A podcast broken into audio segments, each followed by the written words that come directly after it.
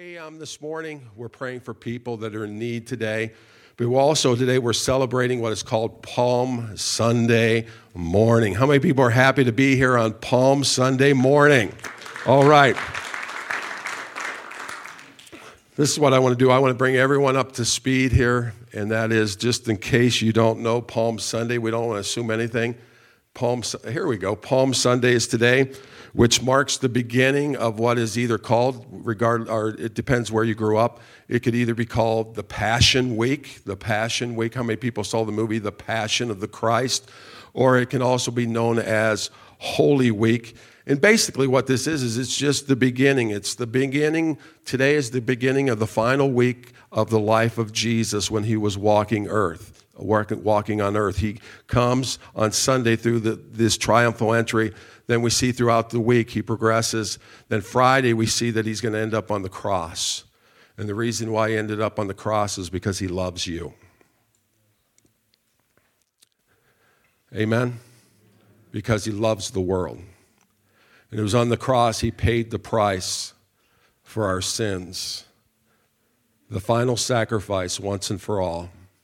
And then Sunday we have the grand finale, and that is that Jesus Christ didn't stay in the grave, but he rose again. And that was really God's way of saying, I accept the sacrifice of my son for the forgiveness of the sins of people.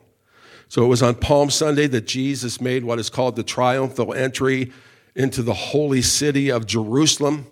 And as we heard today in the call to worship, when Jesus rode into Jerusalem, the crowd was anything but passive anything but passive, okay? They were passionate people. The scriptures tell us that they were singing, and believe it or not, in public, they were singing and they were shouting and they were praising God. They didn't have much dignity. They were going after it and they were celebrating. I want to let you know they were having an amazing, great time on Palm Sunday morning. But I also want to let you know that the story doesn't end there where we ended the, the call to worship reading. But as we continue to read on in Luke chapter 19, we discover something that may actually really surprise a lot of people, okay? And that discovery I want to share with you this morning is found in verse 41 of Luke 19. And let's just look at the verse together this morning Psalms 19, verse 41. It says, But as he, referring to Jesus, came close, came, came to Jerusalem, and he saw the city. So he's on this triumphal entry and he's coming closer to Jerusalem and he sees the city. One thing we need to understand the context is, is they're all gathered in the city for a, a celebration called what? Passover, where they're remembering how the children of Israel were delivered from Egyptian captivity and they're celebrating what God had done. So there's a historian, Jewish historian named Josephus, and he records in his writing that on this weekend or on this week, there would have been over a million Jews gathered to celebrate what is called Passover. So this isn't just a small crowd. You got to remember this was 20 centuries ago. So a million people is big time. And they're gathered and they're saying, Thank you, God, for all that you've done. And Jesus looks out and he sees all these people that are gathered. So just kind of get this in your mind. They're gathered to celebrate Passover. And then something begins to happen in the heart of Jesus. And what we see is we begin to see the, the human side of Jesus, who is fully God and fully man. And we're going to see something that happens that reveals his humanity. And that is the very next ver- words in the verses tells us this. It says, He began to weep he began to weep. So here we have it. Look at this. Just think of it in your mind's eye. The, the crowds are cheering, they're applauding, they're having a great time. It's a celebration. But then over here we have our Savior, Jesus. And Jesus, he, we're, we're seeing that he is weeping. And it's very interesting that the Greek word for weeping in this verse indicates not only did Jesus have a few crocodile tears coming down his cheek, but the word used there in the Greek for weeping means intense sobbing. Intense sobbing. It's very interesting that same word is used in John chapter 11 to describe the weeping of two sisters The two sisters' names were Mary and Mar- Martha. And what were they weeping? They were weeping the death of their brother Lazarus. So, what, what we see in this word is we see brokenness, we see pain, we see sorrow, we see sobbing.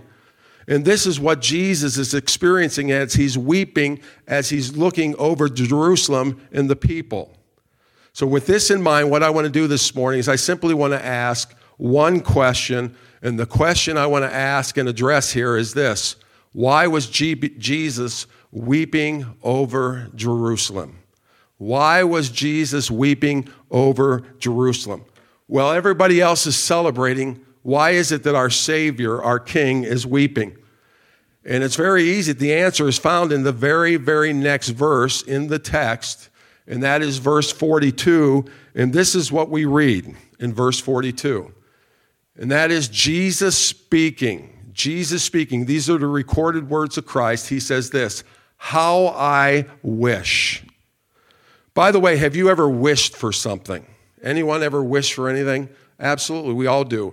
And here we see Jesus had a wish. He says, How I wish today that you of all people, and the people that he's referring to, he's, he's referring to his fellow Jewish people. Okay? How I wish today that you of all people, and look at it, don't miss it. I want you to get this that you of all people, that you would understand, that you would get this that you would understand the way to peace. That you would get it, that you would really understand the way that you can get peace. I want to stop there and say this God wants his people to have peace. I want to let you know today that God wants you to have peace in your life. He doesn't want there to be turmoil and brokenness, but just as Jesus wanted peace for his people, Jesus wants peace for us. And then the remainder of the verse looks like this it says, But now it's too late. It's too late. And peace is hidden from your eyes. So, the reason why I, among many other scholars, believe that Jesus wept over Jerusalem was because his very own people that he came for, his very own people, didn't understand the way that they could experience true peace. Bottom line is the people didn't get it. They didn't understand what was really going on right in front of their own eyes. And as I say, I want to let you know this is one of our greatest needs as people, as humans, and that is our need for peace in our life. Because we all know that without peace, our life is a wreck. Our life is a wreck without peace. And we're experiencing this in our world that we live in today. Without peace, things just go crazy.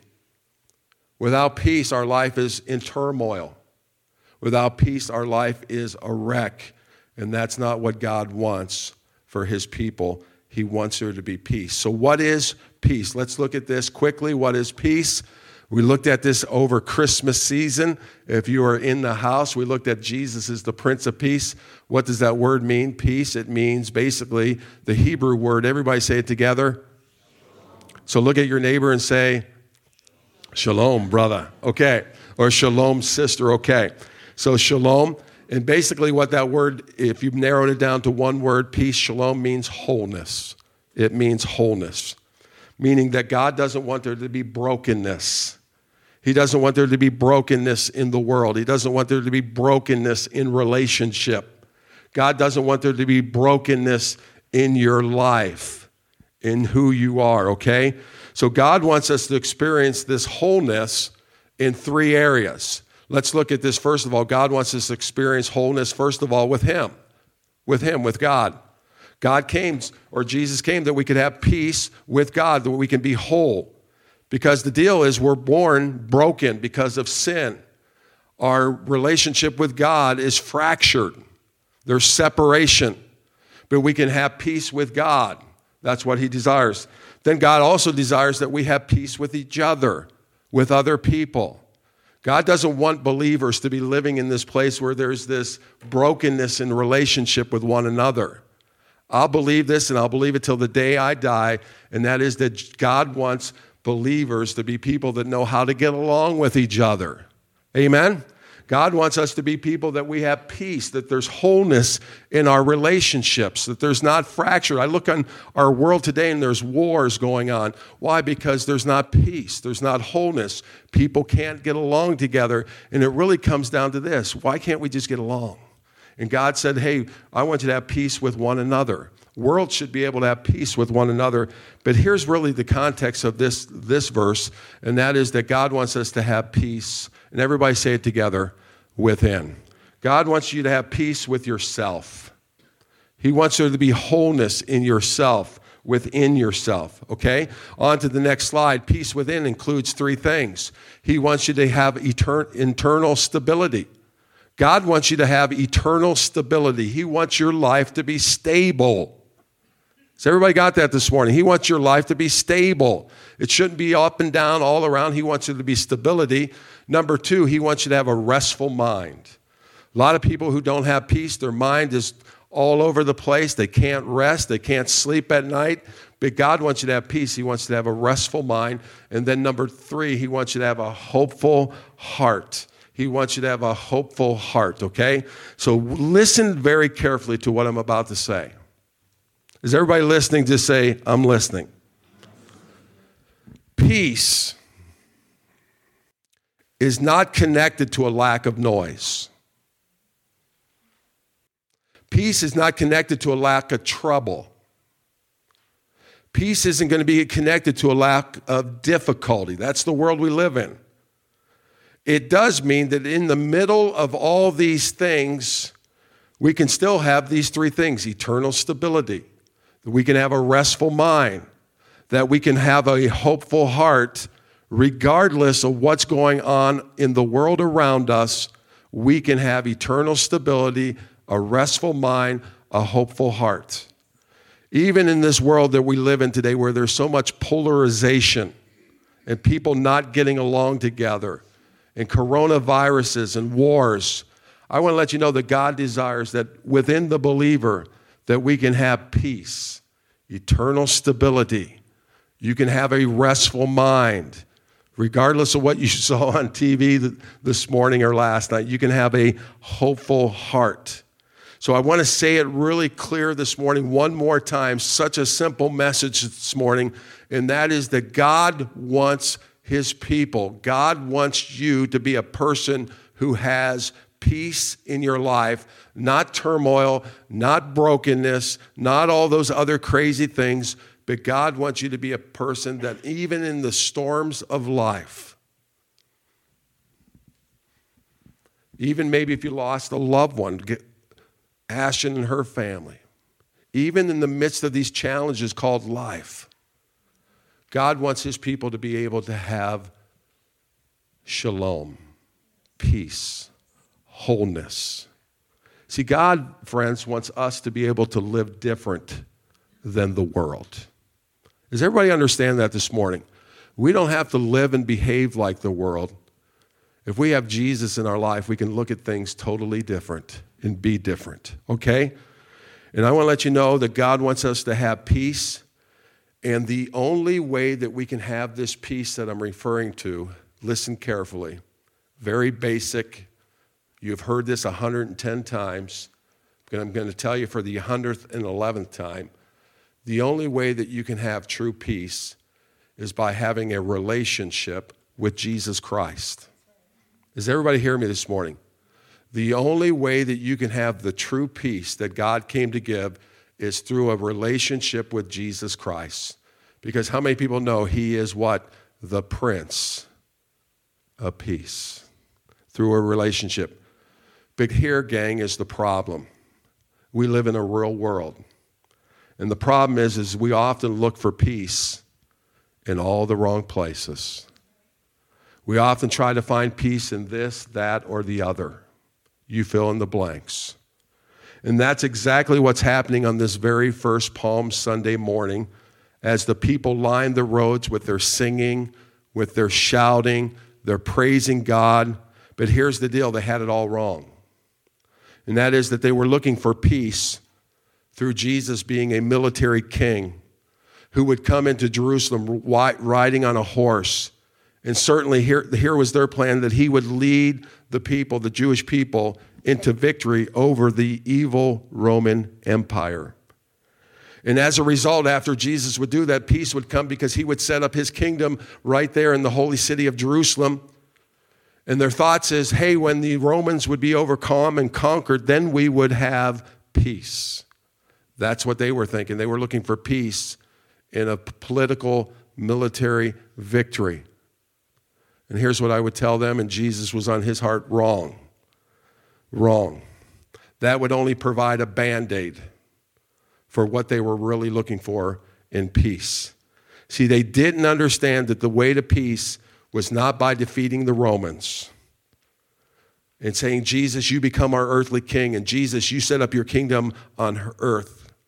But the only way they could have peace was through a relationship with Jesus, through a true understanding of who he is and why he came. They didn't truly understand. And here's what blows me away they had seen the miracles, they, they heard the teachings. Some of them got to hang out with Jesus very closely. But the truth is, at the end of the day, Jesus was right there, but they didn't really get it. They didn't really understand what Jesus was all about. They really didn't understand how they could get peace. And that's why I believe Jesus begins to weep because he's saying, Hey, look to me. Look to who I am. I am the one who gives true peace. And you're looking in all these other places, and Jesus looks over the people, and it breaks his heart because they missed the truth that was right in front of them. And they witness with their own eyes. And he sees and he understands because he's all knowing. And he sees and understands that, hey, you guys, we spoke, we talked, you heard the teachings, you saw the miracles, but guess what? You missed it. You totally misunderstood why I came. And that's why I believe with all my heart that Jesus is weeping because they're looking for answers to peace in so many other directions. And Jesus is saying, Here I am, and you missed me. So here's my concluding question for this morning. I want you to just think about this. Turn on your imagination just for a minute. If you and Jesus were one on one and Jesus had the ability to look in your life, which he does, would Jesus weep? Because he understands that you live in a world full of chaos and brokenness and uncertainty.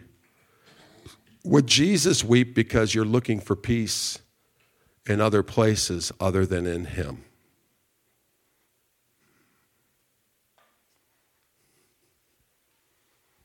And I'm talking to church people right now.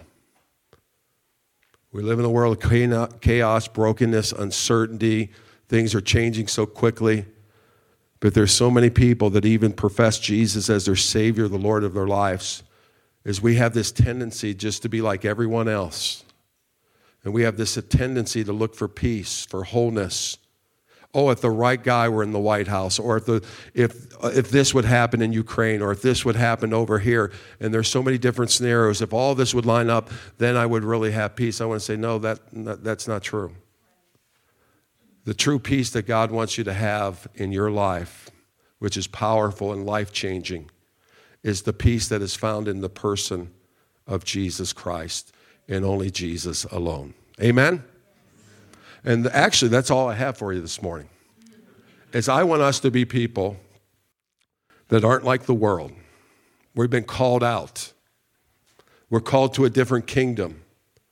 And the different kingdom says, hey, we find peace in our conquering king. We find peace in our Savior we find peace in the Son of God. We find peace in the Prince of Peace, and that is a person, and his name is Jesus. So I want to encourage you today if your life is in turmoil, if your life is in brokenness, if your life is in hurt, I want to let you know you have a loving God, that that's not what his desire is for your life. He wants you to have peace. That he also wants to say that peace is found in my Son, Jesus. And I want us to be people today, maybe we need to recommit ourselves to say, Lord, forgive me. I have been looking for peace in other places. I have been thinking if only this would happen or only that would happen, then I would have peace. No, you would have a band aid. Let's be real. The only peace that is lasting, the only peace that is eternal, is God's Son. And I love saying his name, Jesus. Can we all say that together? Jesus is our peace. And he's come to bring wholeness in, his, in our relationship with him, in our relationship with others, but also just within our own hearts and our own lives. See, we should be able to live just walking with peace, with hope. We should be different, gang. That's what I just want to encourage us today. Jesus is saying, hey, don't miss me. Don't miss me. Don't miss me. Pull and draw closer to me, and you'll find everything you're looking for is in me. Can we bow our heads in prayer this morning? I apologize for letting you out so early. But the message is really simple Jesus is the Prince of Peace. You don't have to look around another corner. You can find him and you can invite him into your life. He's the same, everybody together, yesterday, today, and forever. He doesn't change. So, Lord, we just thank you for this reminder through this first Palm Sunday, Lord, that our peace is found in the person of Jesus. And Lord, I just pray for anyone in this room today that's going through a situation that is anything other than peace and there's turmoil and there's brokenness. Lord, I just pray that we would kind of regather our attention and our focus would be upon you. That you would be the one that we look to for the peace that we're looking for. Even if, if we get a bad report medically about our health, we can still have peace. Even if we were to lose our job or get laid off or something happened in our finances, we can still have peace. Even if a relationship that we put so much trust in was broken, Lord, we can still have peace. Even in the midst of a pandemic, the people of God, the people of God can stand up with their head high and their shoulder back, and they can still have peace knowing that you're in control of all things. So, Lord, help us just to recommit our hearts to you today and all that you want to do in our lives. And it's in Jesus' name. And everyone said, Amen. How many people are thankful that Jesus is our peace? All right. Hey, let's all stand to our feet this morning. Let's do this. Stand to our feet this morning. We're going to pray together. Remember, when we pray for the kingdom to come, what are one, what's one of the signs of the kingdom? It is what? Peace. We're praying for the kingdom to come. We're praying for peace. We're praying for joy. We're praying for so many things. But let's pray together this prayer that the Lord taught us. So let's pray this prayer the Lord taught us. Our Father, who art in heaven, hallowed be thy name. Thy kingdom come, thy will be done on earth as it is in heaven. Give us this day our daily bread, and forgive us our trespasses, as we forgive those who trespass against us. And lead us not into temptation, but deliver us from evil. For thine is the kingdom, and the power, and the glory forever and ever. Amen.